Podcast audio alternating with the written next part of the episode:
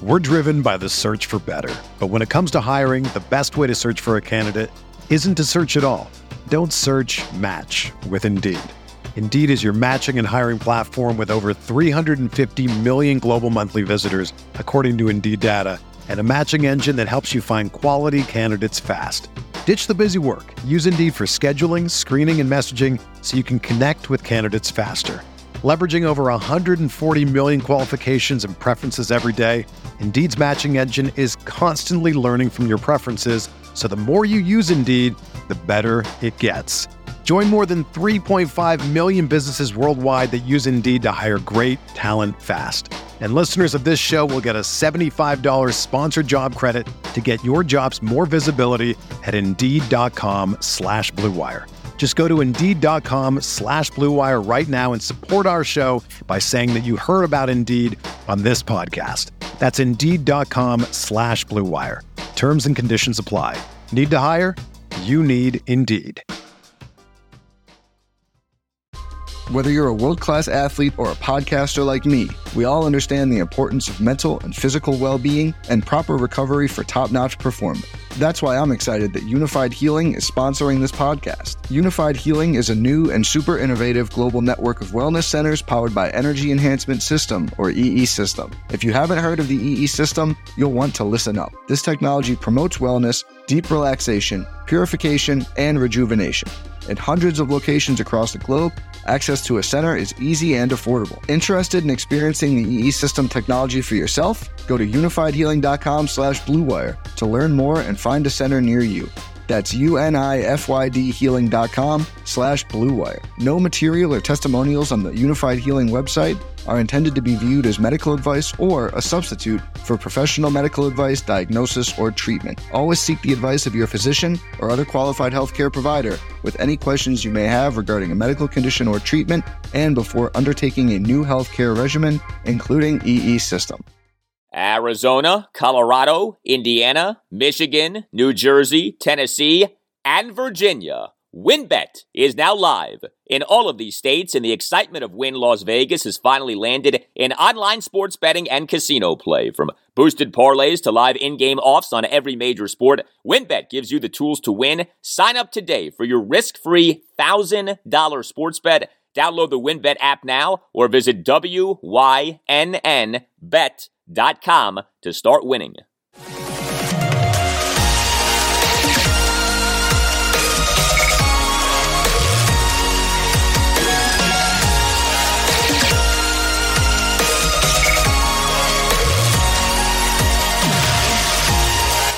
Away we go, episode 162 of the Al Galdi podcast. It is Friday, October 8th. 2021, a football Friday. As we get set for a monster sports weekend, NFL, college football, MLB playoffs, great time of year. The NHL season will start next week. The Capitals will conclude their preseason on Friday night with a game against the Philadelphia Flyers at Capital One Arena at 7. But yes, we are headed into a loaded sports weekend. Uh, me personally, I am headed into being walloped this weekend. In fact, the walloping has already started. So I am, as I speak to you on this podcast, on my own with the kids, on my lonesome. Uh, as I am in my basement bunker studio, it is 3:55 a.m. on Friday. Uh, the two kids are upstairs sleeping and likely plotting uh, my wife is in California for an extended bachelorette party for my sister. You see, one day slash night wasn't good enough. Had to be four days, had to be 3,000 miles away in California. And so it is my four year old son, my one year old daughter, and me. The Gleesome threesome. Uh, yeah. This is uh, this is probably not going to end well. I'm guessing. Okay, I mean, I am going to get overrun. I, I am very much aware of this. This is going to be like an Afghanistan situation. Okay, like my wife is the president of Afghanistan. She went off and running. Okay, I'm the Afghan army, putting up very little resistance, and my two kids are the Taliban, doing whatever it is they want to do. In fact, I overheard my son saying he wants to get his hands on another Black Hawk helicopter. I'm not sure what that was about, but yeah, I'm not proud of this, okay? But I feel like I can confide in you uh, because we've become such good pals. Anyway, wish me luck. Uh, not that it's going to mean much. Uh, not that I have any real chance here. But yeah, big sports weekend and thus a big football Friday installment of the podcast. It's great to be with you. In depth preview of the Washington football team's game against the New Orleans Saints at FedEx Field this Sunday afternoon at 1 begins. Next segment is I will talk Washington offense off what offensive coordinator Scott Turner had to say on Thursday at his post practice press conference, including some good stuff on Taylor Heinicke and on Washington's plan at tight end, given that Logan Thomas now is on the reserve injured list. I will talk Washington defense off what defensive coordinator Jack Del Rio had to say on Thursday at his post practice press conference. Jack had a perhaps very telling comment about what's going on with the defense, which, as you may have heard, uh, has been disappointing so far this season. Uh, but there is reason for hope. I'll get into that. Uh, special guest, Ross Jackson, the host of the Locked On Saints podcast and the co managing editor of the Canal Street Chronicles, which is the SB Nation site for the Saints. He'll tell us all we need to know about the Saints. I'll give you my rhyming keys for a Washington win over the Saints, as yes, I will rhyme the path to victory for Washington. And I do have some thoughts for you on the latest in the Ryan Vermillion situation. Uh, also, I have four GaldiLocks for you for college football week six, a monster Saturday for the Big Four in terms of college football in the region. You have Maryland at number seven, Ohio State. You have Virginia Tech home to number 14, Notre Dame. You have Virginia at Louisville, and you have Navy home to number 24, SMU. A friendly reminder uh, when you have 30 seconds to kill, especially if you're listening on Apple Podcasts, please give this podcast a five star rating if you haven't yet done that. And please write just like a one or two sentence review saying how much you like the podcast if you haven't yet done that. These things help out a lot. I know they can seem kind of silly, and they are, but they do help out a lot in terms of the cause. Uh, that is the podcast. And you can hit pause on your iPhone or iPad right now and do these things. And uh, I thank you very much for doing these things. You can tweet me at Al Galdi. You can email me, the Al Galdi podcast at yahoo.com. Email from Mark Bennett on Taylor Heinicke. Writes Mark, may you kindly do a moment on Taylor's accuracy. There's this narrative on Sports Talk Radio that Tate is quite wildly inaccurate. I see the numbers, yet they don't add up to the talk. He's accurate. Yes, he can miss, but wildly inaccurate? Question mark. Talk to us, Al. Fix these staters. Uh, thank you for the email, Mark.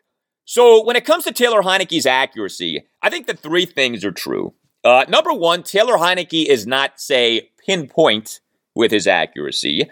Number two, Taylor Heinicke has effectively completed a high percentage of his passes. And number three, Taylor Heinicke, because he is an aggressive thrower of the football and gives his playmakers chances to make plays, is going to have throws that aren't precisely where they need to be. For the record, Taylor Heinicke through week four was eighth among qualified quarterbacks in the NFL in completion percentage at 69.5. Yes, the wildly inaccurate Taylor Heinicke was eighth among qualified quarterbacks in the NFL in completion percentage at 69.5. Now, we can be far more sophisticated than just your normal run of the mill completion percentage stat. The NFL's next gen stats has a metric called expected completion percentage, which is what a passer's completion percentage is expected to be by using a passer's completion probability on every play. Uh, completion probability is the probability of a pass completion based on a number of factors, including receiver separation from the nearest defender, uh, where the receiver is on the field, the separation that the passer had at the time of the throw from the nearest pass rusher, and other things. Well, Taylor Heinicke through week four had an actual completion percentage of, like we said, 69.5 and an expected completion percentage of 66. So he had a completion percentage above expectation of 3.5. That ranked as the eighth best completion percentage above expectation in the NFL. So, yes, you can make the case that Heinicke has completed some passes that he shouldn't have completed, but it's not like he has done so to an extent that should make you think that he's a total fraud, okay? And completing a pass that you're not supposed to complete doesn't necessarily mean that you got lucky. Completing a pass that you're not supposed to complete can mean that you just made an outstanding throw, as Heinicke did on that touchdown pass to Ricky Seals Jones in the win over the New York Giants at FedEx Field on Thursday Night Football in week two. What was a fourth quarter, first and 10, 19 yard shotgun play action touchdown pass. Uh, that Heinicke touchdown pass to Seals Jones had a completion probability for the NFL's next gen stats of just 13.7%. That was the lowest completion probability of any Washington touchdown pass since next gen stats started tracking such data beginning with the 2017 season. So that play in particular boosted Heinicke's completion percentage above expectation. But you tell me, was that just a lucky throw for Heinicke? Or was there a heck of a lot of skill on display from Heinicke on that throw? The answer is the latter. Heinicke delivered a perfectly placed pass to Seals Jones, who made a nice leaping catch with his arms outstretched above his head near the back right corner of the end zone while being defended by defensive back Dory Jackson. Give Ricky Seals Jones a lot of credit for that play, but also give Heinicke credit for that play. Like, is Heinicke Drew Brees in terms of accuracy? No. But you don't have to be Drew Brees in terms of accuracy in order to be a good quarterback. And Heinicke so far this season has been a good quarterback, despite what the Taylor Heinicke deniers, the Taylor Heinicke haters, the Tay Tay haters, the Taters have to say. Uh, email from Brian Wood on the Washington football team struggling defense. Writes Brian, why not have Landon Collins move to the linebacker position and move Curl, as in, of course, Kamren Curl, to free safety? Collins would be better suited in the box. He's a liability in the secondary and was last year, too. Your thoughts? So, Landon Collins is playing strong safety right now. We have seen a decent amount of three safety looks for Washington this season. Collins Curl and Bobby McCain on the field at the same time. Look, I'm open to lineup changes for the defense, okay? But specific to Landon at linebacker, he probably would have to put on some weight to do that. And it's too late for that now. I mean, we're already into week five. Uh, Landon is listed by Washington as being six feet tall and 218 pounds. Uh, Cole Holcomb, for comparison's sake, is listed by Washington as being 6'1, 240. Uh, Jamin Davis is listed by Washington as being 6'3, 234. Now, size isn't everything. That's true. And someone who I talked about on Thursday's show, episode 161, Jeremiah Owusu Koramoah, uh, he's not very big. He's listed by the Cleveland Browns as being 6'2, 221. He's been outstanding so far this season, but JOK is an athletic freak. Uh, I would not call Landon Collins an athletic freak. Landon Collins is coming off a torn Achilles. Uh, so would Landon midseason be able to adapt to being a full-time linebacker while being undersized and still coming off the torn Achilles? Uh, I'm not sure about that.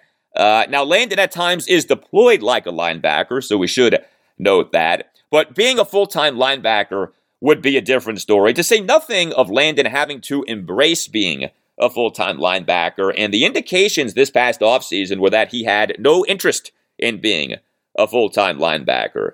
Uh, I do think that this is it for Landon Collins. I think that Washington is going to cut him this offseason, barring some drastic turnaround to his season. You know, you always have to throw in that qualifier, right? Barring some drastic turnaround, barring the unforeseen, because you never know. Things do change, uh, like your health, especially with your skin. And if you have questions or concerns regarding your skin, always know that you can contact Dr. George Verghese in the Mid Atlantic Skin Surgery Institute of Maryland. Dr. Verghese is a board certified dermatologist and Mohs surgeon. He is one of the nation's premier dermatologists. He's a big Washington football team fan and a big listener of this podcast. And operating under the direction of Dr. Verghese is the Mid Atlantic Skin Surgery Institute of Maryland. The institute focuses on medical skin care, cosmetic procedures, and skin cancer diagnosis and comprehensive care. Skin cancer is the most common of all cancers, accounts for nearly half of all cancer cases in the United States. If you feel like you need to get checked, if you are dealing with skin cancer, if you have had skin cancer and haven't seen a doctor in a while, contact Dr. George Verghese and the Mid Atlantic Skin Surgery Institute of Maryland. The phone number is 301 396 3401. Make sure you tell them that Al Galdi sent you. And understand that the Mid Atlantic Skin Surgery Institute of Maryland offers something very special and cutting edge in the treatment of skin cancer superficial radiation therapy, or SRT. SRT is an alternative to surgical procedures for basal cell and squamous cell skin cancers. SRT is revolutionary. It's a non surgical skin cancer treatment that's safe and effective. You see, having skin cancer doesn't mean having to have surgery and the downtime and side effects that go with surgery. You have options. Understand that a non surgical option in SRT is available. Dr. George Verghese in the Mid Atlantic Skin Surgery Institute of Maryland offer SRT, unlike many other dermatology practices in the area, and SRT is covered by most insurances. To find out more, call 301 396 3401. Make sure you tell them that Al Galdi sent you. That phone number again, 301 396 3401 or visit midatlanticskin.com. That's midatlanticskin.com. Dr. George Verghese in the Mid Atlantic Skin Surgery Institute of Maryland, nationally recognized for treating skin cancer across the Mid Atlantic region.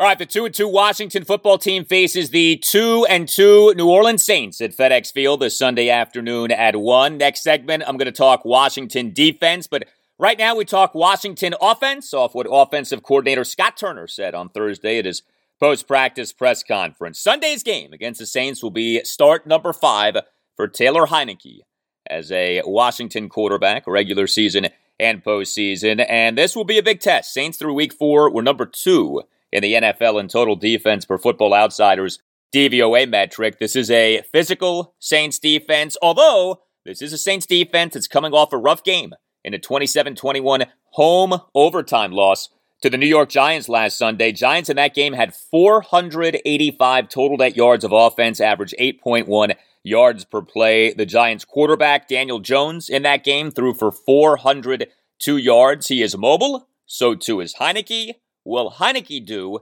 as Jones did against the Saints? Scott Turner on Thursday on how Taylor Heinicke's mobility helps Scott as a play caller. You know, when you got a guy like Taylor, you you, you can call the game um, a little bit like more free, I guess you would say, and like you know, hey, if they cover it or, you know, and it's not just because he can run, it's because he makes good decisions. And like, hey, you know, you can be maybe be a little more aggressive or not have to worry about hey this has got to be the perfect call because you trust the guy that he's gonna you know he's gonna make it right you know what I mean or he's gonna get you to second and ten if it's a first and ten call. Um, that would be the way like the best way I could describe that. Um, and I think Taylor's done a nice job. And you know, we sat in here and it was a little bit different mood last week, and and we talked about him making a couple mistakes, and you know, it's that it's just walking that line, continue walking that line of uh, being fearless and, and being reckless, you know. And we'd rather have a guy like him that's going to push it than someone that's going to be afraid to pull the trigger.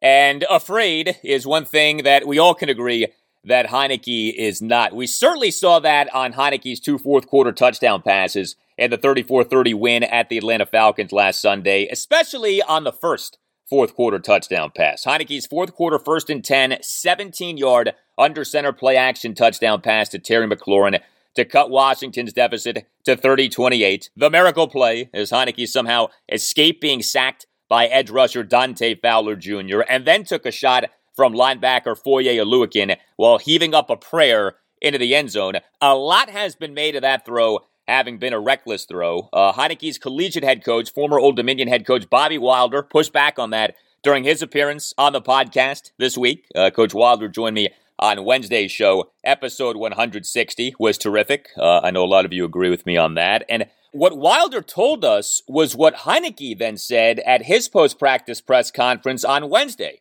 Uh, there was a method to the madness uh, because Heinicke knew that he was throwing to Terry McLaurin. So, yeah, there was risk in the throw, but it wasn't the insane chance that some seem to think that it was. Heinicke was doing what plenty of good quarterbacks do. Patrick Mahomes uh, does this kind of a thing. You give an elite playmaker the chance to make a play. You know, you throw up a 50 50 ball and you bank on your elite playmaker either making the catch or deflecting the football to where the defensive back doesn't make the interception. Here was Scott Turner on Thursday with his take on Heinicke's fourth quarter touchdown pass to McLaurin in the win at the Falcons. It is a risky throw. Uh, if you watch, so if you watch the, like you guys, I know a lot of you guys watched all 22. So if you watch all 22 on that, we had a route set up to Terry and he won. The guy fell down. You know what I mean? He beat him bad. I mean, it was a really nice route. And I didn't see that because I saw the we had a protection issue. You know what I mean? So I saw that and I saw Taylor scramble and his timing was off and I saw him throw the ball and I it wasn't a great reaction by me at the time, but then when I I understand why he threw it. Now what happened was he got hit as he was throwing it too. So now it leads to the ball even hanging up longer. If he would have got off clean, I think it wouldn't have even looked as bad as what it did, um, because the guy was getting up trying to trying to scramble back to make a play. Obviously, it was a. Um, you know, they didn't throw a flag for PI, but I think that's just because uh, Terry caught it. I think they were. He looked like he's going to grab for his flag, but anyways, he. I mean, Terry, you know, makes a great play. It's at the at the heat of the moment, you know I mean? It's hard to fault him for that. But that's kind of what I'm talking. That's you're walking the line right there for that. Walking the line, uh, but not crossing the line. Uh, now, as you likely know, Scott Turner and Taylor Heinicke go back. Uh, Scott was the only NFL coach who visited Heinicke at Old Dominion. Scott had Heinicke with the Minnesota Vikings during Scott's time as Vikings quarterbacks coach. Scott then had Heinicke with the Carolina Panthers during Scott's time as Panthers quarterbacks coach. And Scott, of course, now has Heinicke with the Washington football team during Scott's time as Washington offensive coordinator. And so Scott on Thursday was asked what he now knows about Heinicke that Scott did not know a month ago. It's just confirming the stuff I already knew. You know what I mean? I mean, it's, you know, I think I've said this before to you guys, but, you know, he plays like he played when he played in preseason. He's better now. He's got more experience. He's been around the game longer. Um, but, you know, now when he was doing it before, it was against twos and threes later in games, and he wasn't ever doing it as a starter in real regular season games. And you don't ever know until you see it. Uh, but, you know, he can play, you know, and, he, and like I said, he's fearless, and uh, the guys believe in him and you know he's a good decision maker and like i said i mean so it, nothing has changed you know what i mean it's just kind of to me confirming what i already thought and Heinicke, as we've discussed on the podcast this week, has been playing at a pretty high level. Uh, Heinicke through week four was top 13 among qualified quarterbacks in the NFL in most major statistical categories, including the ones that, to me, matter the most. You know, the best advanced stats out there for quarterback play. Heinicke was number 13 in ESPN's total QBR, number 11 in yards per pass attempt, number 8 in Football Outsiders DVOA metric. DVOA stands for defense adjusted value over average. It's a great measurement of per play efficiency. Uh, Heinicke was number 10 in Football Outsiders DYAR metric. DYAR stands for defense adjusted yards above replacement, is similar to WAR, wins above replacement in baseball. Here's something simple Heinicke's eight touchdown passes are the most by a Washington quarterback through week four of a season since Brad Johnson's nine touchdown passes through week four of the 1999 season. Like, there's something basic that I think in a lot of ways captures the way that Taylor Heinicke has played. No Washington quarterback has had this many touchdown passes through week four of a season since Brad Johnson in the 1999 season. No Washington quarterback this millennium has done what Heinicke is doing.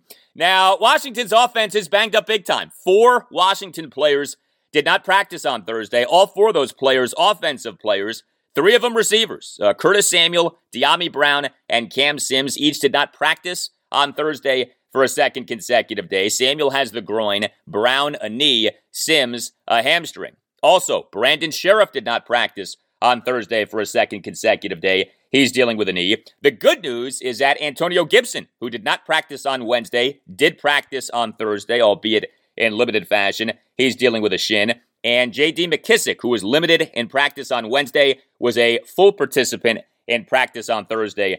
He's dealing with an ankle. And on top of all of this, we have Washington on Wednesday having placed Logan Thomas on the reserve injured list with his hamstring injury. So Ricky Seals Jones will be Washington's TE1 for this Sunday's game against the Saints. Seals Jones in the win at the Falcons last Sunday, two receptions for 19 yards on four targets and playing on 93% of Washington's offensive snaps. Did have some negative moments. Uh, Washington's third offensive drive resulted in Taylor Heinicke's second quarter, third and eight, 33 yard shotgun touchdown pass to Terry McLaurin. The sixth snap of the drive, the snap right before the touchdown, Ricky Seals Jones had a drop on a Taylor Heinicke second and eight shotgun completion, although Falcon safety Jaylinn Hawkins got away with a hold on Seals Jones. Uh, Washington's eighth offensive drive resulted in Taylor Heinicke's fourth quarter touchdown pass to Terry McLaurin. The first snap of that drive, Ricky Seals Jones committed a first and 10 five yard false start penalty. Scott Turner on Thursday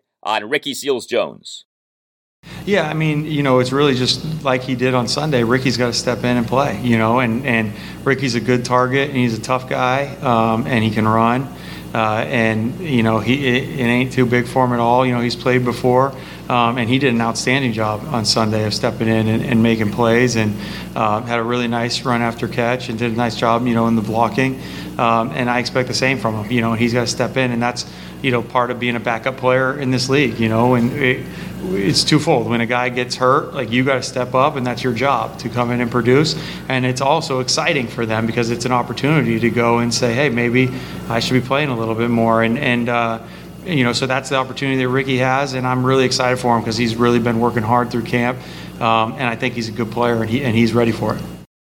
And he has a big chance in front of him now with Logan Thomas on the reserve injured list. Uh, Washington signed Seals Jones this past May 25th as an unrestricted free agent. This season is his age 26 season. Uh, Seals Jones, over his first four NFL seasons, 2017 through 2020, 60 receptions for 773 yards and eight touchdowns on 120 targets over 41 regular season games. He had the 2019 regular season for the Cleveland Browns had 14 receptions for 229 yards and four touchdowns on 22 targets. Seals Jones was a receiver at Texas A&M. He entered the NFL draft as an undrafted free agent at a Texas A&M with the Arizona Cardinals in May 2017. Spent the 2017 and 2018 seasons with the Cardinals, the 2019 season with the Cleveland Browns, and the 2020 season with the Kansas City Chiefs. I mean, look, when Washington signed Ricky Seals Jones in late May, he was viewed by many of us as just like a training camp body and probably nothing more. Uh, he was fine in the preseason and training camp, but I mean, it's not like anybody was really overwhelmed with him, but he ended up making Washington's initial 53 man roster, and now he's Washington's top tight end going into this game against the Saints at FedEx Field. Of course, he also had the spectacular touchdown reception in Washington's win over the New York Giants at FedEx Field on Thursday Night Football in week two. Scott Turner on Thursday on the offseason acquisition of Ricky Seals Jones? We signed him. You know, he was on the street and brought him in as a free agent. Um, and you know, he just kind of started making some plays where you start noticing him, and um, and he truly worked his way into the role that he, he was in. I mean, it wasn't we didn't sign him thinking, hey, this is a big free agent signing. He's going to be back up tight end. Um, and I don't think anyone looked at it that way. And uh, but he worked his way into that spot, and you know we gave him opportunities. And you know we've I've said this before about other guys like you do you do a nice job with the opportunity you have. The goal is more opportunities, and that's what happened with Ricky. And now he's got a really big opportunity uh, coming up Sunday. Yes, he does. Now, what about Washington's other tight ends? Uh, Washington has fourth round rookie John Bates, has rookie Sammis Reyes, who is yet to be active, and has Jace Sternberger, who Washington signed off the Seattle Seahawks practice squad on Wednesday. More from Scott Turner on Thursday on the Washington football team's tight end situation for Sunday against the Saints. Yeah, so you know it's going to be you know Ricky. Um, you know Ricky will fill in like the Logan role, and then and then uh, Bates will kind of fill in like what Ricky's role was when he's playing. When you you know playing however many snaps Ricky played a game before Logan got hurt, and then you know Sammis has got to get himself ready, and we could have some packages for him, and you know those guys they're big special teams contributors too, and Ricky is so you know that that role has got to be filled by the similar body type. So Sammis you know will get ready to do that kind of stuff. Um, but I mean that's it really. And we brought in Jason, but he just got here, you know. So we'll get him ready to go and see if we'll, you know, we can use him in the future because it's going to be, you know, a couple weeks at least or whatever. I know, you know, you saw we put Logan on IR, so at least three, you know. So we got to get get those guys up, get guys going and ready to play. All right. So Washington for Sunday against the Saints is down its top tight end. Could be without its starting right guard in Brandon Scherff, and could be without three receivers Curtis Samuel, Dyami Brown, and Cam Sims. Each did not practice on Thursday for a second consecutive day. And so, might we on Sunday be seeing more opportunity for DeAndre Carter at receiver? Carter in the win at the Falcons had the great kickoff return, right? Returned the opening kickoff of the second half, 101 yards for a touchdown. Uh, Carter on Wednesday, by the way, was named NFC Special Teams Player of the Week, but Carter in the win at the Falcons also had a big catch. The game winning drive resulted in Taylor Heinicke's third and seven, 30 yard shotgun touchdown pass to J.D. McKissic with 33 seconds left in the fourth quarter. The second snap of the drive, Taylor Heinicke, a second and 10, 24 yard shotgun play action completion to DeAndre Carter, who finished with just that one reception for 24 yards on one target and playing on 16% of Washington's offensive snaps. But that was a huge play. Scott Turner on Thursday on DeAndre Carter. Yeah, um, so DeAndre uh, is a very serious, you know, professional. Um, he he is prepared. Um, he went in and made that play. I told him after the locker room, like the kick return was great, but I was more excited about the big catch he had in that last two minute drive. And I don't know if he's ever run that route before, to be honest. And he definitely didn't do it this week in practice, you know. But he knew. I mean, we lost, you know, Dyami and Cam like back to back, and you know, and and Curtis, you know, we had him on a pitch count, and he exceeded that pitch count by quite a bit. And that we had the long drive right before that, and Curtis was, you know, a little bit, you know, tired, so we had to start it off with DeAndre, and uh, and he made a huge play that helped us win the game. And that's the kind of thing that I'm kind of talking about with all the backup players, but um, it's a good example of it because you know he was ready to go, he knew what to do, and he made the play when the ball came his way. And he's got some good reps in practice, and you know he's mostly a guy that plays inside, but he can play outside as well. Um, and you know he's quick and he's strong, and you know we, we trust him to go make the plays. And he made a big play last Sunday. Washington signed Carter uh, this past April 1st as an unrestricted free agent. This is Carter's age 28 season. He's known as a return man, not as a receiver. Uh, Carter came to Washington with just 34 receptions over 43 career NFL regular season games. Scott on Thursday on what he expected from DeAndre Carter when Washington signed him. I didn't know anything about him to be honest with you, and, and I know that we yeah, we signed him as a returner. Um, I watched, I knew he'd played some offense. Um, I've been impressed with him since the day he got here and the way he works. Uh, and he and I, you know, thought to myself, wow, this is a guy that you know we could use on offense. You know, and we've done it a little bit, and then obviously played a lot, the, the most he's played, and he'll, you know, get ready to play more uh, this next game. The good news for Washington on offense from an injury standpoint is that it is looking like both Antonio Gibson and J.D. McKissic will be good to go on Sunday against the Saints. Each guy has had a very impressive touchdown reception over the last two games. Uh, Gibson in the loss at the Buffalo Bills in week three had that second quarter, second and eight, 73 yard touchdown reception, caught the ball at about the Washington 22, and then exploded downfield, ran by multiple Bills defenders, then did an outstanding job of plowing through corner Tre'Davious White and diving at the front right pylon for the touchdown. Then McKissic in the win at the Falcons in week four had that third and seven, 30 yard touchdown reception with 33 seconds left in the fourth quarter. Caught the ball at the 30, broke through an attempted tackle by linebacker Deion Jones, exploded down the right sideline, and then made that incredible leap toward, wait for it, the front right pylon for a 34 30 Washington lead. No team is doing pylon dives quite like the Washington football team is these days. Taylor Heinicke twice, if you go back to the wild card loss to the Tampa Bay Buccaneers at FedEx Field this past January. Gibson in the week three loss at the Bills. McKissic in the week four win at the Falcons. Also, Gibson is averaging 4.29 yards per carry, and McKissic was terrific in pass pro in the win at the Falcons. I tell you, he does not get enough credit for that. Scott Turner on Thursday on Washington's top two running backs, Antonio Gibson and J.D. McKissic.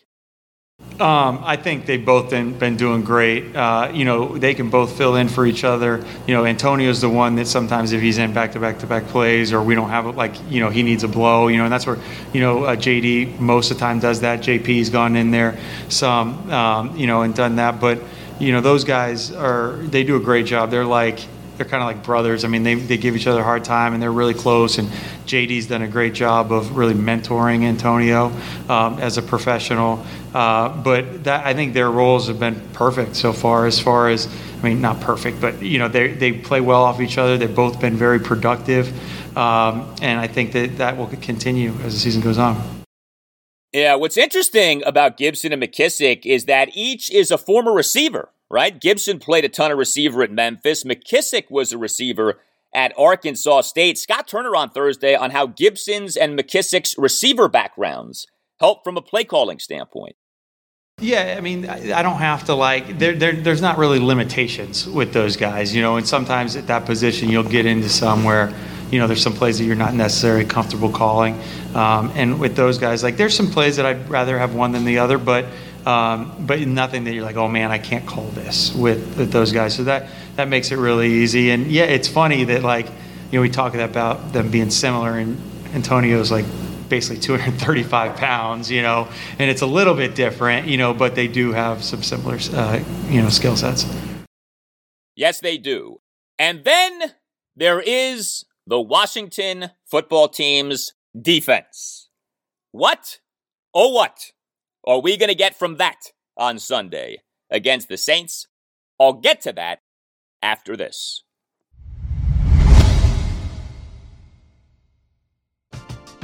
We're driven by the search for better. But when it comes to hiring, the best way to search for a candidate isn't to search at all.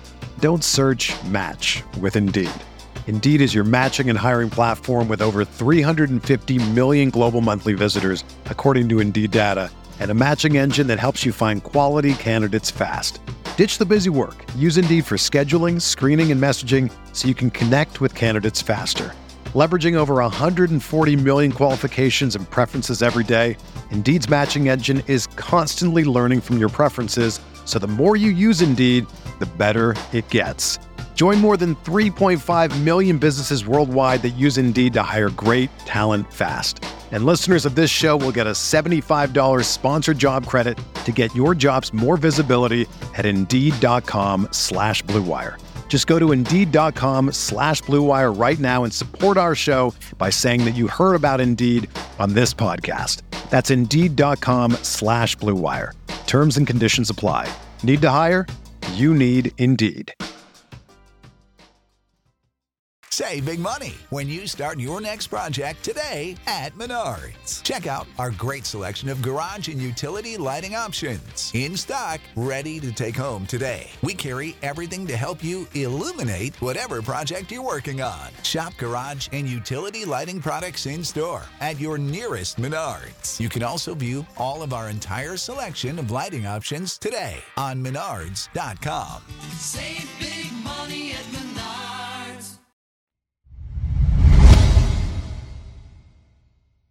Our special guest is coming up next segment. Ross Jackson, the host of the Locked On Saints podcast and the co-managing editor of the Canal Street Chronicles, which is the SB Nation site for the New Orleans Saints. And after my chat with Ross will be my rhyming keys for a Washington football team win against the Saints at FedEx Field this Sunday afternoon. Last segment, we talked Washington offense. Right now, we get into the Washington defense off what defensive coordinator Jack Del Rio said on Thursday at his post practice press conference. So, some good injury news for Washington's defense on Thursday. It looks like Benjamin St-Juste will be back on Sunday. He missed the 34 30 win at the Atlanta Falcons last Sunday due to a concussion, but St-Juste on Thursday was a full participant in practice. Very encouraging sign regarding him playing on Sunday. I mean, nothing is for sure, but St-Juste certainly seems to be trending in the right direction. He on Wednesday was a limited participant in practice. Four Washington defensive players were limited participants in practice on Thursday. Cole Holcomb, who did not practice on Wednesday due to a shoulder. Uh, Jonathan Allen, Matt Ioannidis, and Deshazor Everett. Allen, Ioannidis, and Everett. Uh, each guy was a limited participant in practice for a second straight day. Each guy is dealing with a knee. James Smith Williams, he was a full participant in practice on Thursday off having been limited on Wednesday. He's dealing with a toe. So here's a stat for you.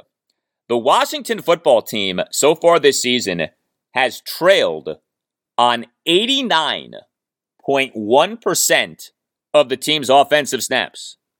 That is the highest such rate in the NFL. 89.1%. That is atrocious.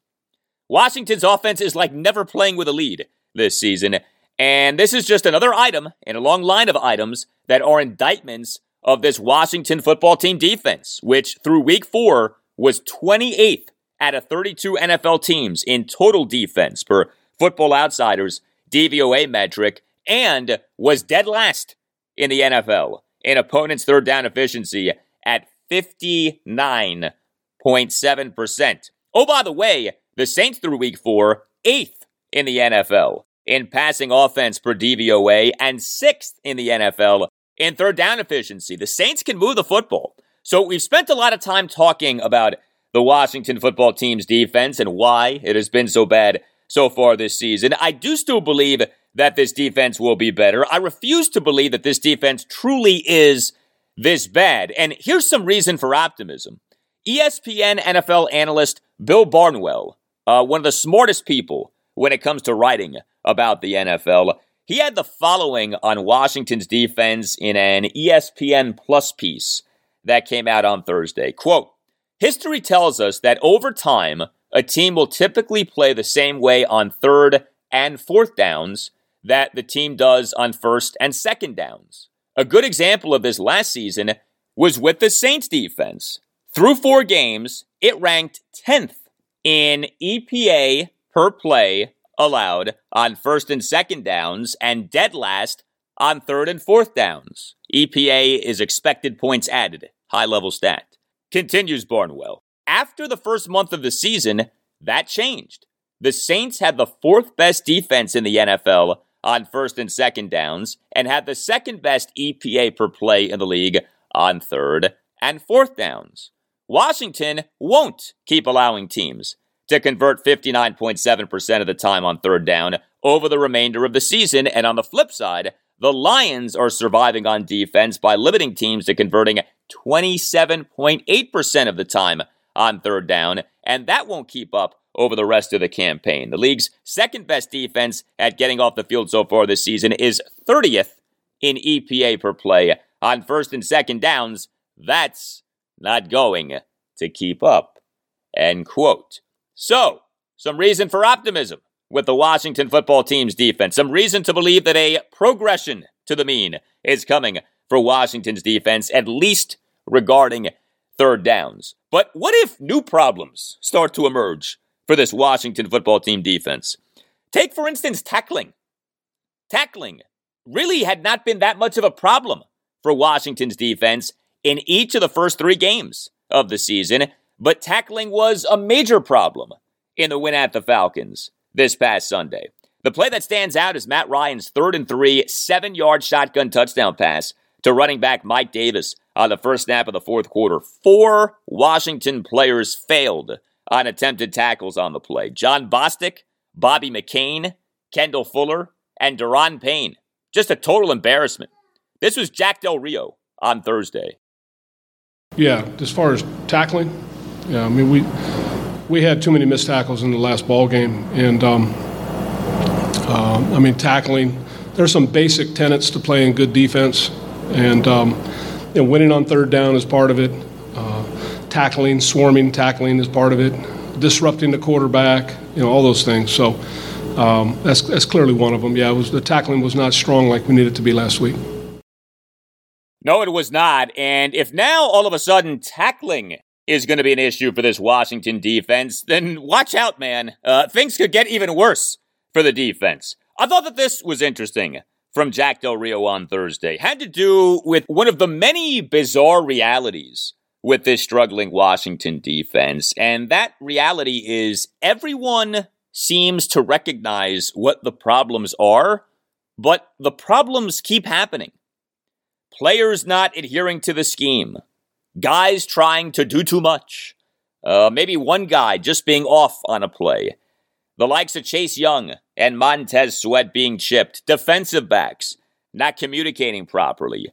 Uh, we keep hearing about these things, and yet these things keep being things. Every week is the same thing. The defense struggles. We all are furious.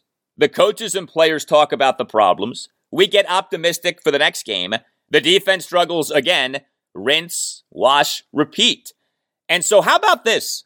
from Jack Del Rio on Thursday? Well, I think what's happening is there's a lot of talk, and you can't talk your way out of it. So, it doesn't really matter what I say, what we talk about, it's what we do. You know, it's production based business. Um, we, we need to play better in those areas, and, and a lot of things will be unlocked. Uh, our defensive, um, um, I guess, how people look at our defense will dramatically change as we strengthen our third down stops, and that will happen. It better happen, but I thought that that initial part of Jack's answer was telling, quote, there's a lot of talk and you can't talk your way out of it, end quote. No, you can't.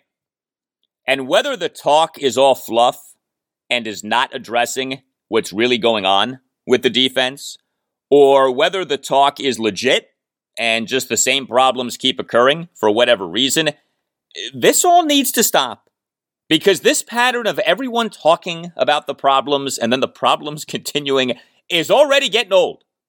Well, what's also old is paying 6% or more in commission to a real estate agent. John Grandland of Real Broker is changing that with Commission Flex. Listen up if you're looking to sell your home. The days of some flat commission rate, regardless of how easy it is to sell your home, are over. Take advantage of John Grandlin's Commission Flex. You know how Ron Rivera loves Position Flex? Position Flex.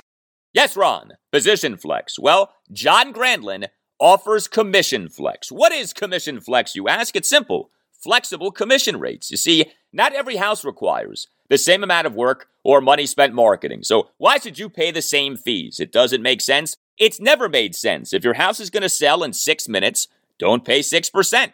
John Grandland will put a marketing plan together for you that will maximize your home's value and help you keep more of your hard earned equity in your pocket. John Grandland has a menu of commission packages from which you can choose, including selling your home for free. Yeah, you heard that right. For free, zero commission. Some conditions do apply. But interviewing John Grandland is an absolute no brainer. He can come by your house, give you a step by step plan on what to do to get top dollar, and maybe even more importantly, what not to do so you don't spend needlessly and there is never any obligation to list or sell. If you need to sell your home and aren't sure to whom to turn, if you've been trying to sell your home and you're not satisfied with how things are going, if you're even just thinking about selling your home, do yourself a favor, call John Grandland. This is a phone call that could make and or save you tens of thousands of dollars. You have nothing to lose. Call John G now. The phone number is 703 537 6747. When you talk to John Grandland, make sure that you tell him that Al Galdi sent you and make sure that you ask John G about what you keep hearing about on the Al Galdi podcast. Commission Flex. That phone number again, 703 537 6747 or visit johngsellsforfree.com. That's johngsellsforfree.com. John Grandland, nobody will do a better job of selling your home. And never forget, he is the originator of Commission Flex. Position Flex. Yes, Ron, just like Position Flex. As we continue to prepare for the 2 and 2 Washington football team versus the 2 and 2 New Orleans Saints at FedEx Field this Sunday afternoon at 1, it is time to culminate our opposition research with a special guest, Ross Jackson, the host of the Locked On Saints podcast and the co-managing editor of the Canal Street Chronicles, which is the SB Nation site for the Saints. You can follow Ross on Twitter at Ross Jackson Nola. Ross, it's nice to talk to you, man. How are you?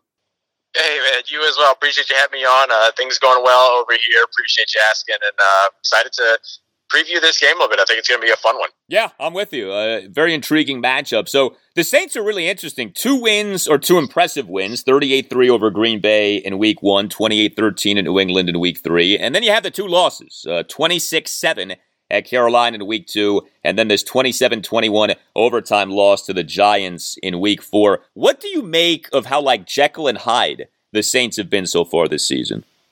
Yeah, it's been interesting because they have been strong at the same things, but then they've been weak at different things. I mean, it, it's it, it's been really interesting to sort of watch the way that the the shuffle has happened. If you would have asked me before the season what their record would be through four games, I would have said two and two. But my expectation was uh, a win against Carolina, a win against the the Giants, with losses where they now have wins. So they've been really interesting to watch throughout. I think the the core things that they're trying to make sure that they're you know, providing and that they're giving themselves in games is first of all a run game and then a defense. And against the uh, Carolina Panthers, the defense struggled early. got hot late, but then the offense wasn't able to really get going against New York. The run game was absolutely there. The defense was there early, but then struggled late. So where they have struggled has changed in each of these games, and it just kind of gives you the marking identifier of a team that's still trying to figure out its identity so far, particularly over on the offensive side. But I think there's some truth to that over the defensive side as well. What's your evaluation of Jameis Winston through four games as a Saints starting quarterback? Yeah, I think he's getting a little bit more comfortable in the system. I think there's still trust to be earned between he and Sean Payton, as well as the rest of the weapons that are around in this offense, which you know, surprise, surprise, you're still working on trust with a quarterback that started four games in your system. That's not really that shocking at all, but I think that that's really where they are so far. Uh, thus far, you know, 10 touchdowns to two interceptions. If you would have asked anybody before the season, the expectation was easily that it would have been the other way around. The way that people talked about Jameis Winston and being in this Sean Payton offense that they expected to take a lot more shots downfield, be a lot more aggressive. But so far, this team has remained calculatory and methodical in terms of, of moving the ball. You only have one game so far with Jameis Winston over 200 passing yards. That was the loss against New York at home in the Dome. And then you have the uh, three games so far where the Saints have gone over 130 rushing yards, which to this point over the last two seasons, they've been 12 and 1 when they hit that mark. So they have the identifier of what it is that's a winning formula for them, and Jameis Winston's found a way to fit into that. When it comes to Taysom Hill, has the usage of him with Jameis Winston as a Saints starting quarterback been the same as the usage of Hill was with Drew Brees as a Saints starting quarterback? So far, for the most part, it's been pretty much the same of what you as what you saw with Drew Brees, third down, red zone type situations. The the outlier being this loss against the Giants, where he played 12% of snaps, 88%, uh, or he played more than 12% of snaps, but he played 12% of the quarterback snaps in place of uh, Jameis Winston, and that was really out of the ordinary there in terms of that point. But you know, in terms of him having you know 20 plus snaps so far all across the offense at quarterback in the backfield, in line, out wide, or in the slot, that part of his identity has still very much been the same. And the quarterback power to the right has uh, been a, a big staple for the Saints over the past couple of years, and that hasn't changed here so far in 2021. How much of a thing was Taysom Hill and not Jameis Winston being the heir apparent to Drew Brees as the Saints starting quarterback?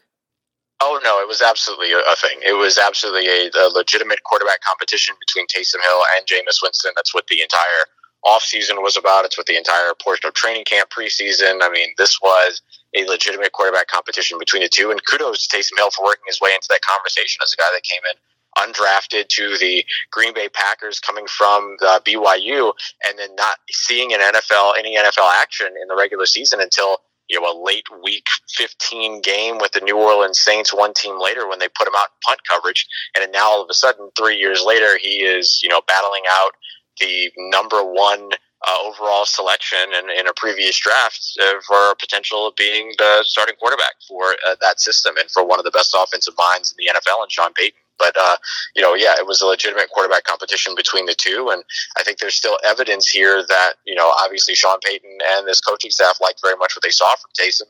Hence why he continues to get the snaps that he gets. Talking Washington, New Orleans with Ross Jackson, the host of the Locked On Saints podcast, the co-managing editor of the Canal Street Chronicles. So, Michael Thomas, uh, he has been on the active, physically unable to perform list. How much of the Saints missed him, and uh, where are we with the unhappiness of Michael Thomas with the Saints? Uh, something that, of course, became such a big thing just a few months ago. Yeah, so far so good on that front, the the latter front there in terms of all of the the conflict between Michael Thomas and, and the team. He's been with the team. He has traveled with the team in some circumstances, or traveled to meet the team in certain circumstances. He's been you know, the CJ Johnson, the uh, wide receiver coach, has gotten to work with him a little bit, see that he seems to be on track and ready uh, to get back. And so the Saints very much miss him. Um, you know, they have a, a, a, they're down their number one wide receiver, their number two wide receiver, and they have a receiving corps right now that reflects that. Deonte Harris probably the most reliable option thus far, but you know that's your your five seven return, your your all pro return man, not your you know number one wide receiver. And Marquez Callaway, who had a really great preseason and looked like he was ready to break out here in his second year, has gotten off to a slow start. Separation has been an issue for these wide receivers so far. So getting a guy like Michael Thomas back, who creates natural separation, who runs the crossing patterns, the man beaters, the things that the New Orleans Saints like to run in those looks. Um, you know, getting him back would be a, a big time benefit for them after the bye week or potentially after the Week Seven matchup with the Seattle Seahawks, which would be the earliest that he could return. Yeah, Saints have Tre'Quan Smith on the reserve injured list. Uh, Alvin Kamara, tremendous all purpose weapon, obviously, but he's averaging just 3.8 yards per carry, has just 10 receptions through four games. Why are Kamara's numbers so underwhelming? I think that what you've seen so far is the, uh, particularly last week against the Giants, his receiving numbers were impacted by the fact that Tony Jones Jr. ended up getting injured partway through that game. So that ended up having to move some of the carries that otherwise would have gone to Kamara over to, excuse me, that would have gone to Tony Jones Jr. over to Kamara. So Kamara's touches in the run game are up. He's actually set career highs in carries over the past two games, and so they're knocking down some of the the, the pass catching responsibilities with that in an effort to make sure that they're keeping him healthy and, and, and getting him turning on the ground, which is where their biggest focus has been. But I do think that he gets a little bit more mixed into the passing game again as the New Orleans Saints figure out their identity a bit. It also makes it a little bit tougher when he's your only option, he's your only weapon on the offensive side, your only proven weapon at least. And so, it, you know, these defenses have done a good job, particularly the New York Giants, in covering him, playing him in such a way that he doesn't become as viable an option in the passing game. But I think that as the you know offense gets healthier and you have offensive linemen that are getting healthier that are more effective in the screen game which they're missing right now uh, that becomes a big portion of what will allow Alvin Kamara to get a little bit more involved in the passing game here you mentioned the Saints offensive line how has the line been so far this year uh, hurt. hurt. Uh, Terron Armstead, their starting left tackle, is out for three to six weeks. Erik McCoy has been out since five snaps into the first game of the season. They moved Cesar Ruiz from right guard to center, which was his natural position, quote unquote, in terms of what he played in college, but is not what he spent the entire offseason working on. He spent the entire offseason working at guard. And so they ended up having uh, former undrafted free agent Calvin Throckmorton from Oregon come in and be the starting right guard when they moved Ruiz over to center. They struggled quite a bit, and then now you have James Hurst in in place of Terron Armstead over at the left tackle spot, which of course is Jameis Winston's blind side. So definitely something to keep an eye out on getting into this game up against the Washington football team, who have a fantastic pass rush, a very talented front seven that could potentially cause the Saints some issues as they've continuously struggled over the uh, over the offensive line so far. Uh, they held up pretty well last week against the Giants, but the Giants notably like to try to get pressure with only four as opposed to sending five or, or, or blitzing very much. So any team that looks to overload one side or the other of the offensive line or lines up immediately over the center and tries to cover the center and attack either one of those A gaps in a two gap situation, that has given the Saints some trouble on the interior, which tends to throw off the passing game quite a bit. The Saints defense, statistically great so far this season, but Daniel Jones did have a big game in that Giants overtime win at the Saints last Sunday. How good is this Saints defense in your opinion? Yeah, I think the Saints defense is really good. You look at the the three quarters up before they started to really struggle toward the end of the game against the Giants. They'd only allowed 10 points, 199 passing yards at that point, but then in the fourth quarter, and maybe not even the full fourth quarter, but the last three quarters of that fourth quarter, and the one drive in the uh, in overtime, they gave up 203 passing yards there alone and you know 17 points over the course of those those few minutes as well. So they struggled quite a bit down the way. They got beaten man coverage quite a bit. Kenny golladay's crossing routes gave them a lot of trouble. The giants game planned very well for or, or adjusted for their game plan very well excuse me to add in some man beating concepts and kadarius Toney with his yards after catch ability. They finally figured out how to use him so I think that those are the pieces that ended up giving the Saints some trouble. Uh, they're going to obviously have a test here up against the Washington football team. I know that you know Curtis Samuel wasn't available for practice today. Logan Thomas is out for a little bit. And there's some other uh, receiver injuries, including the uh, really dynamic rookie in Dyami Brown. But you know Terry McLaurin is still somebody that you look at that you know has to be licking his chops a little bit, watching you know one corner give up over 118 yards, another one give up over 160 yards in the week prior. Saints like Washington have had problems at kicker. Uh, Saints on Wednesday terminated the contract of Aldrick Rosas, uh, announced agreement on a deal with Cody Parkey. What went wrong for Rosas? Uh, well, he missed three out of four field goals that he took with New Orleans Saints. He's going to go down with a minimum of four kicking attempts is the second least accurate kicker in New Orleans Saints history. Wow. So uh, that'll that'll get you out on the street with Sean Payton pretty quickly, especially when you miss three kickers in a row. Uh, or excuse me, three field goals in a row. Um, and and you know, I mean, look, you, you when you attempt a 58 yard field goal with the guy that missed a 52 yarder and a 36 yarder the week before, probably not the best choice. But hey, I mean, you know, you have to show some faith in him at some point, and the Saints did, and so they've decided to move on from him. I don't know that they got any better with Cody Parkey, but uh, you know, they certainly got somebody that's got better career numbers. But we haven't seen, uh, you know, ever since that wild card game between the Bears and the uh, the the Eagles, the infamous double doink there. I don't know that you've seen him really recover from that at any point thus far, but we'll see if he can in the black and gold. Again, the Saints don't need him to do so for the entire season. They just need him in the interim before uh, starting kicker Wil Lutz is available again off of injured reserve. Saints have Sean Payton as the head coach. That has been the case for so long now. This is his 16th season as Saints head coach, if you include the 2012 season for which he was suspended for Bountygate. How much longer do you see Sean Payton serving as Saints head coach? Look, I think that if the Saints have a losing season this season, there are going to be a lot of narratives that are going to pop up around, Drew, uh, excuse me, about uh, Sean Payton being on the hot seat, not being able to do it without Drew Brees. But the fact of the matter is that Sean Payton very likely will need several bad seasons, and I mean bad seasons, before the New Orleans Saints organization is ready to move on from him. Um, you know, he and Mickey Loomis have been such a, a, a fantastic duo for this organization, and bringing in and you know the talent and coaching talent putting together winning teams. They're coming off of you know a fourth straight NFC South divisional title.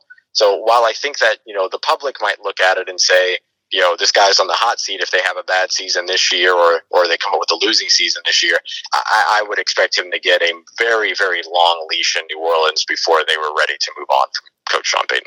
Do you view the Saints as a playoff caliber team? Yeah, I mean, I would say that they are a team that has playoff talent, but can they put it all together and can they even get it out all on the field at the same time? I mean, they're dealing with so many injuries and they have the suspensions. David Onyemata, which will take up six games, not just six weeks, so he's not eligible to return until week eight up against Tampa Bay Buccaneers. You have Michael Thomas, who's eligible to return after the bye week, but might need more recovery time. You have several players that are on injured reserve right now. They're actually eligible to return, including starting a linebacker, Kwon Alexander, another starting wide receiver, and Tre'Quan Smith. I mean, you know, they have struggled to stay healthy and they have struggled with other things over the course of the offseason that could still come up. I mean, there's still a lingering DWI or DUI arrest for Deonte Harris that could eventually impact at some point his season. Marshon Lattimore had, you know, an offseason arrest as well. That could impact his season. So there are just so many things that are still down the road for this New Orleans Saints team that even if they have the playoff talent, which I do think that they do, if they can't get it all out on the field at one time, it's not going to help them, right? They're not going to be able to do anything with it. And so I look at this, I look at the Saints as a team that can win anywhere between seven to eleven games this season, and you know I think you have to strike beyond the middle of that. You have to get as close to double digits as possible, nine or ten wins, before you can even really even think about being a playoff team in the NFC. So far, with the way that it's shaking out. Excellent. Ross Jackson, host of the Locked On Saints podcast, co managing editor of the Canal Street Chronicles, which is the SB Nation side for the Saints. Really appreciate your time, man. Thank you so much. Oh, absolutely. An absolute pleasure, man. Appreciate you having me on. Y'all stay safe and uh, good luck with the game this weekend. Not too much luck, though, all right? Keep safe now. Yes, same here. same here. All the best, man. You as well.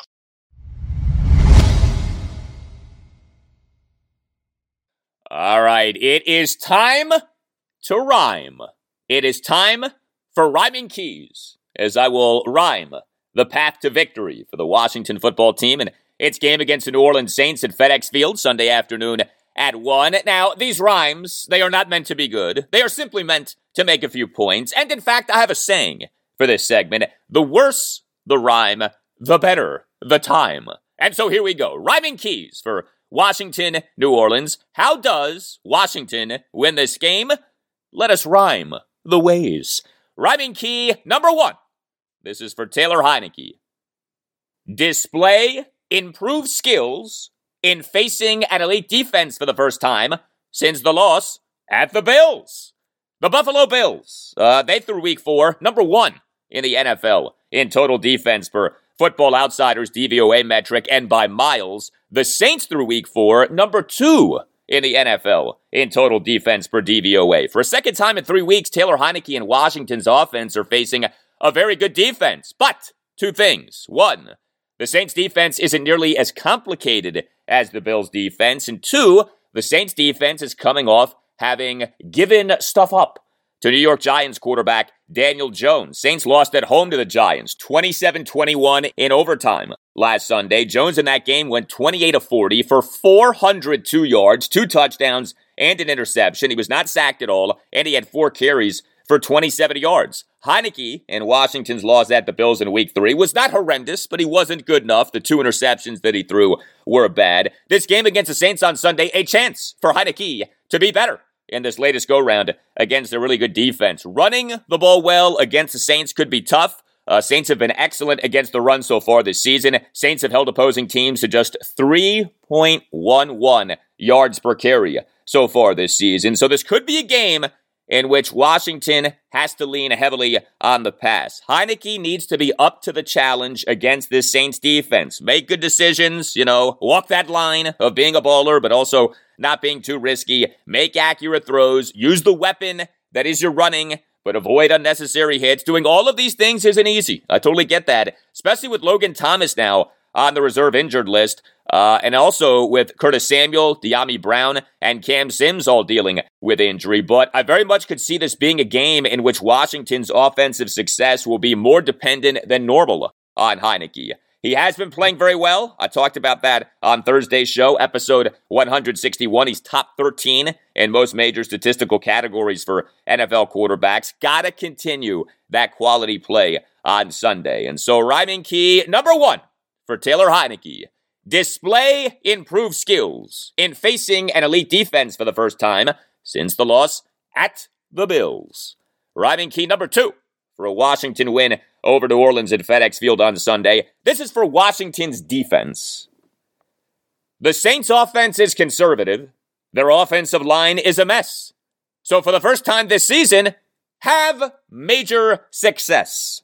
Every week, we talk about the potential for Washington's next game to be a get right game for the struggling defense. Well, this week is no different. Here we go again, right? Uh, I refuse to believe that this defense is truly this bad. It is an outrage that this defense has been as bad as it has been so far this season. And so maybe, just maybe, Washington's defense on Sunday will finally give us a quality performance this season. The Saints do set up as a good matchup for Washington's defense. The Saints have been doing offense in a very antiquated way. It's funny, we're not used to seeing this from the Saints offensively, given what we saw for so many years, right? From quarterback Drew Brees, head coach Sean Payton, etc. But things be different now in New Orleans. Uh, the Saints have been very run heavy on first and second down plays so far this season. Uh, Jameis Winston, in part because the Saints are without receivers Michael Thomas and Tre'Quan Smith, is only averaging 7.13 yards per pass attempt and has totaled just 86 pass attempts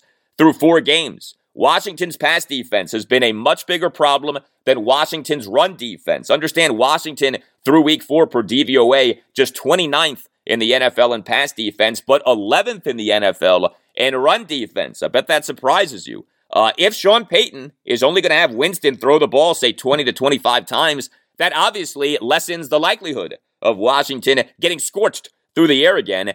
And understand that the Saints' offensive line has had all kinds of injury issues, including left tackle Terron Armstead being out. Jameis Winston, per Sport Radar, has been pressured on 28% of his dropbacks so far this season. That's high. And so, stop me if you've heard this before, but this game is an opportunity for Washington's defensive line to generate plenty of pressure. This game is an opportunity for Chase Young to, wait for it, get a sack. Maybe even two sacks. Imagine that. Uh, do these things happen? Who the heck knows? It's impossible to have great faith in Washington's defense right now, but I still very much believe that this defense is too talented to continue to struggle as it has. And so, rhyming key number two for Washington's defense. The Saints' offense is conservative. Their offensive line is a mess. So, for the first time this season, have major success. And rhyming key number three for a Washington win over New Orleans at FedEx Field on Sunday. This is for Dustin Hopkins. Don't be a klutz, as the Saints are without Wil Lutz. So the Saints, like Washington, have had kicker issues this season. Wil Lutz is on the reserve injured list. Aldrick Rosas had been the Saints kicker, but the Saints on Wednesday terminated the contract of Rosas and announced agreement on a deal with Cody Parkey. Cody Parkey, he's the guy who had the double doink kick. January 2019, Parkey in a 16-15 Chicago Bears home loss to the Philadelphia Eagles in the wild card round of the NFL playoffs missed a 43-yard field goal attempt with just seconds left in the fourth quarter. Cris Collinsworth on NBC proclaimed the miss a double doink as the ball hit the left upright and then the crossbar, although the kick did officially go down as a blocked field goal attempt. But here's the point. You have major kicker uncertainty for the Saints. We know that Ron Rivera continues to support Dustin Hopkins. Ron, at his post practice press conference on Wednesday, opened up about why. I talked about that on Thursday's show, episode 161. This can be a game in which Washington actually wins the kicking battle. I mean, we need to start with Hopkins actually making all of his extra point attempts instead of missing two like he did in the 34 30 win at the Atlanta Falcons last Sunday. But Washington may well have the edge in the kicking matchup for this game. Let's see old D Hop reward Ron's support with a quality showing. Because if Hopkins struggles again, then what? Ron's support isn't going to last forever, and his support shouldn't last forever. And so, rhyming key number three for Dustin Hopkins. Don't be a klutz, as the Saints are without Wil Lutz. All right, it is prediction time. The line for this game as of early Friday morning for Caesars Sportsbook is Washington plus two. The public is heavily on the Saints. I actually like Washington to win this game. Uh, if the trash defense can just not be so trashy, Washington can win this game. Give me Washington plus the two. All right, one more thing on the Washington football team, and then I'll get to GaldiLocks. So, we now have multiple reports that the DEA investigation into Ryan Vermillion is about prescription drugs. Remember, we on Monday learned that Vermillion, who is Washington's director of sports medicine and head athletic trainer, had been placed on administrative leave for what the team called an ongoing criminal investigation unrelated to the team. More on that in just a bit. Uh, this was due to the DEA, the Drug Enforcement Administration, La DEA, uh, and the Loudoun County Sheriff's Department last Friday having conducted a search at Washington's practice facility and at Vermillion's residence. Uh, that the investigation is about prescription drugs isn't surprising. I mean, honestly, I debated whether I should even do this segment on a Football Friday show, but this is a big deal, this Ryan Vermillion circumstance. But like, yeah, prescription drugs. Okay. I mean, is anybody really shocked by that? I mean, this is the DEA. So I don't know about you, but when all this broke, I figured that the investigation was about prescription drugs and maybe performance enhancing drugs. Uh, I've mentioned to you some of the things uh, that I learned about Ryan Vermillion a few months ago in speaking to a source. I mean, in talking to that source, it was made pretty clear that, yeah, prescription drugs are what's going on here in terms of the concerns about Ryan Vermillion. So these reports about the investigation being about prescription drugs aren't a surprise, but I did want to hit on this. Uh, we also, by the way, have the NFL Players Association now having its say. We on Thursday got word that the NFLPA has opened a formal investigation into the Ryan Vermillion situation. Uh, since the situation, per a note to all NFLPA certified agents, quote, involves an NFL club senior medical staff member and relates to players' health, safety, and medical care. End quote. Now, look, the NFLPA is going to flex its muscle in a situation like this because that's what a union knows that it needs to do in a situation like this. This is an easy public relations win for the NFLPA. Ah, oh, we are concerned about this. And look, I'm sure the NFLPA is concerned about this, but the NFLPA gets demolished by the owners every time the collective bargaining agreement comes up. Uh, but yeah, this Ryan Vermillion situation may well be around for a while. And this is a terrible look for the Washington football team. And I really do wonder now about the team saying that the ongoing criminal investigation is unrelated to the team. A, the guy works for the team, so you could argue by definition the investigation can't be unrelated to the team. The DEA, after all, raided the Washington football team's practice facility. How is that unrelated to the team? I don't know.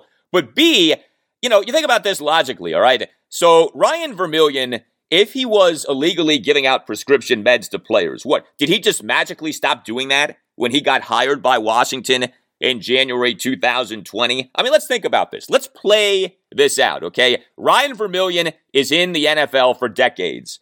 He's been guilty of illegal activity, according to the DEA, maybe, possibly, right, for who knows how many years. Comes to Washington and then just stops. Like the behavior just stops. Like, really? Is the DEA's case going to be that Vermillion did what he allegedly did for years with the Carolina Panthers, maybe even going back to Vermillion's time with the Miami Dolphins, but then just stopped when he got hired by Washington? I mean, come on, okay? I really hope that the Washington football team doesn't come to regret having said that the investigation is unrelated to the team. Uh, because on the surface, that looks like it could end up being another major PR gaffe by this team. We shall see. Football is what we care about the most right now. I get that, but I did want to make mention of this because the Vermillion situation is a big deal, and it may well not be going away anytime soon. All right, it is that time. GaldiLocks for week six of the college football season. You are familiar, I am sure, with Goldilocks and the Three Bears. This is GaldiLocks, my weekly college football picks against the spreads for Maryland, Navy, Virginia Tech, and Virginia. Eight and seven on the season. Saturday, a loaded day, maybe the most loaded day of the season in terms of games for the Big Four. Three of the teams are facing ranked teams. And so here we go. GaldiLocks, all odds are from Caesar Sportsbook as of early Friday morning. GaldiLocks game number one, Maryland at number seven, Ohio State, Saturday at noon. The Terrapins are plus 21. Uh, there is no overstating how disappointing last Friday night was for the Terps. They fell to 4 and 1 with a 51 14 loss to then number 5 Iowa at Capital One Field at Maryland Stadium in College Park. This was one of the more hyped and anticipated Maryland football games in years. This was a chance for the program under head coach Mike Locksley to author a signature win or at the very least be competitive in a big game. And the Terps got demolished. Uh, now, they actually led in the first quarter 7 3. I find that hysterical. But the Terps then allowed Iowa to score 41 consecutive points, including losing the second quarter 31 0. The Terps in that second quarter committed four turnovers. The Terps for the game committed an astounding seven turnovers. Six of the Terps turnovers were interceptions, five of which were by Terp starting quarterback Taulia Tagovailoa. Yeah, five interceptions for Taulia. He was just off throughout his time in the game. And you had what happened to Terps receiver Dontay Demus Jr., a nasty looking and season ending right leg injury on an early second quarter loss fumble on a kickoff return. Just a disaster of a night for Maryland. And so now the Terps have to try to rebound in a game at number seven, Ohio State. Uh, I did a whole thing on this on Monday's show, episode 158. This loss to Iowa marked yet another beatdown loss for the Terps against a ranked Big Ten team. The Terps don't just routinely lose to ranked Big Ten teams, the Terps routinely get pasted by ranked Big Ten teams. And so, why should Saturday be any different? I mean, do I expect Taulia to play better? Yes. It would be stunning if he threw five interceptions for a second consecutive game. But the Buckeyes are the Buckeyes. Uh, they're great. Ohio State is 4 and 1, did lose at home to then number 12 Oregon 35 28 on September 11th. But the Buckeyes have scored at least 41 points in each of the team's other four games this season, including wins at Minnesota and at Rutgers. Ohio State through week five was third in the FBS in offensive efficiency per ESPN. CJ Stroud through week five was number six among qualified quarterbacks in the FBS in ESPN's total QBR. Ohio State's defense isn't great, but it hasn't had to be great. The public is all over Ohio State. I would love to make a contrarian play and take the Terps, but it's not like we've had reverse line movement. And until proven otherwise, Maryland can in no way be trusted against ranked Big Ten teams. So give me Ohio State minus 21. Make money, money, make money, money, money. Yes, thank you, Snoop. GaldiLocks, game number two. Virginia Tech, home to number 14 Notre Dame, Saturday night at 7.30. The point spread is even. Very interesting point spread.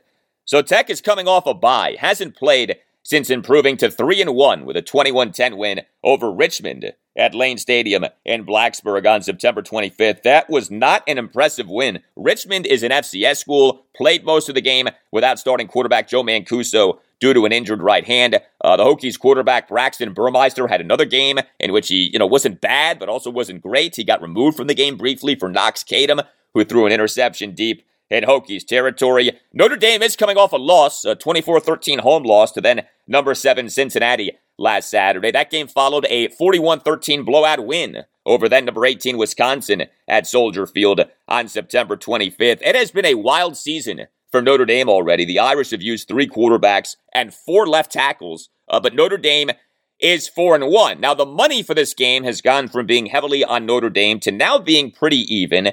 The line is very fishy to me. Yes, Notre Dame is coming off a loss, and yes, Virginia Tech is coming off a bye, and yes, the game is in Blacksburg, but Tech did not look good in its last game, and Notre Dame is ranked, and yet the point spread is even. The line seems to be begging you to take Notre Dame.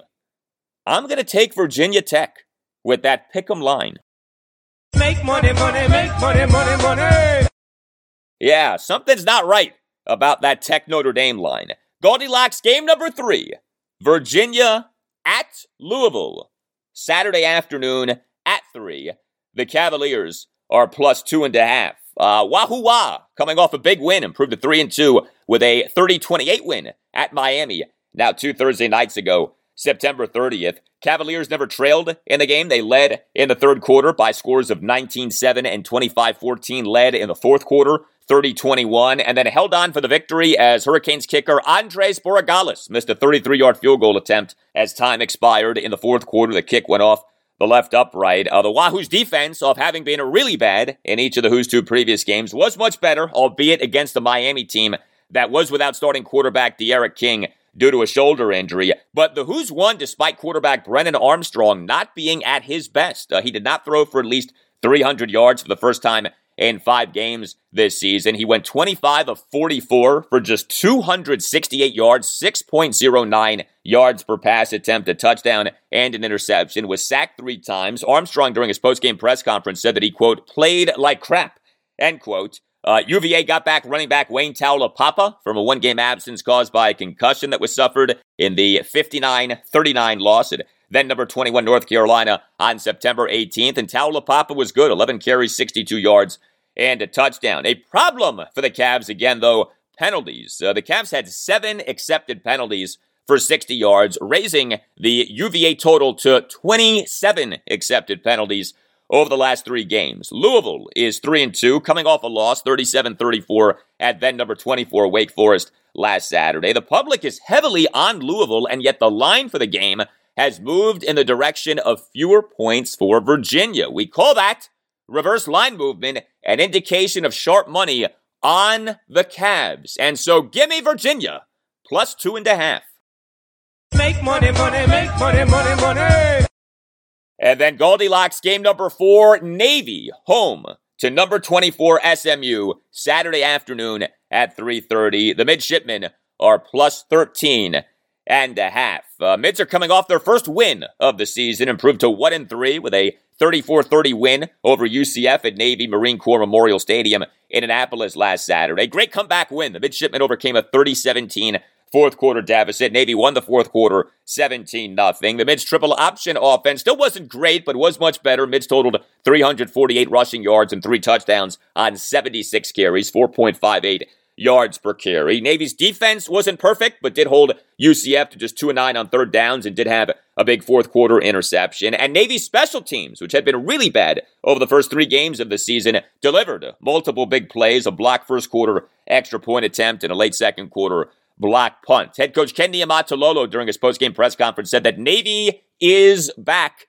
Uh, this game against SMU will be a great test of that. SMU is 5 and 0, has fattened up on some bad teams, but the last two wins have been impressive. 42 34 at TCU on September 25th, 41 17 over South Florida last Saturday. Quarterback Tanner Mordecai has 24 touchdown passes versus six interceptions. Running back Ulysses Bentley IV is averaging 7.6 yards per carry, over 53 carries. The public money for this game is pretty even. I don't know that Navy wins this game, but I do think that Navy can keep the game at least relatively close. It sure felt like Navy found some things, found itself uh, with that win over UCF in Annapolis last Saturday. And so give me Navy plus 13 and a half. Make money, money, make money, money, money. And so there you go. Ohio State minus 21, Virginia Tech even, Virginia plus two and a half, Navy plus 13 and a half. Your GaldiLocks for college football, week six. All right, that will do it for you and me for now. Keep the feedback coming. You can tweet me at Al Galdi. You can email me, the Al Galdi podcast at yahoo.com. Monday show, episode 163, will be a Washington football team postgame show of whatever happens in Washington's game against the New Orleans Saints at FedEx Field on Sunday. But I'll also discuss the jam packed Saturday in college football in the region. Maryland at number seven, Ohio State, Virginia Tech, home to number 14, Notre Dame, Virginia at Louisville, and Navy, home to number 24, SMU. Have a great weekend. Hail to the Burgundy and the Gold. The time for talking is done with this Washington defense, as Jack Del Rio said on Thursday. Let's have a great defensive performance. Let's get to three and two, and I'll talk to you on Monday. Well, I think what's happening is there's a lot of talk, and you can't talk your way out of it. So, it doesn't really matter what I say, what we talk about, it's what we do.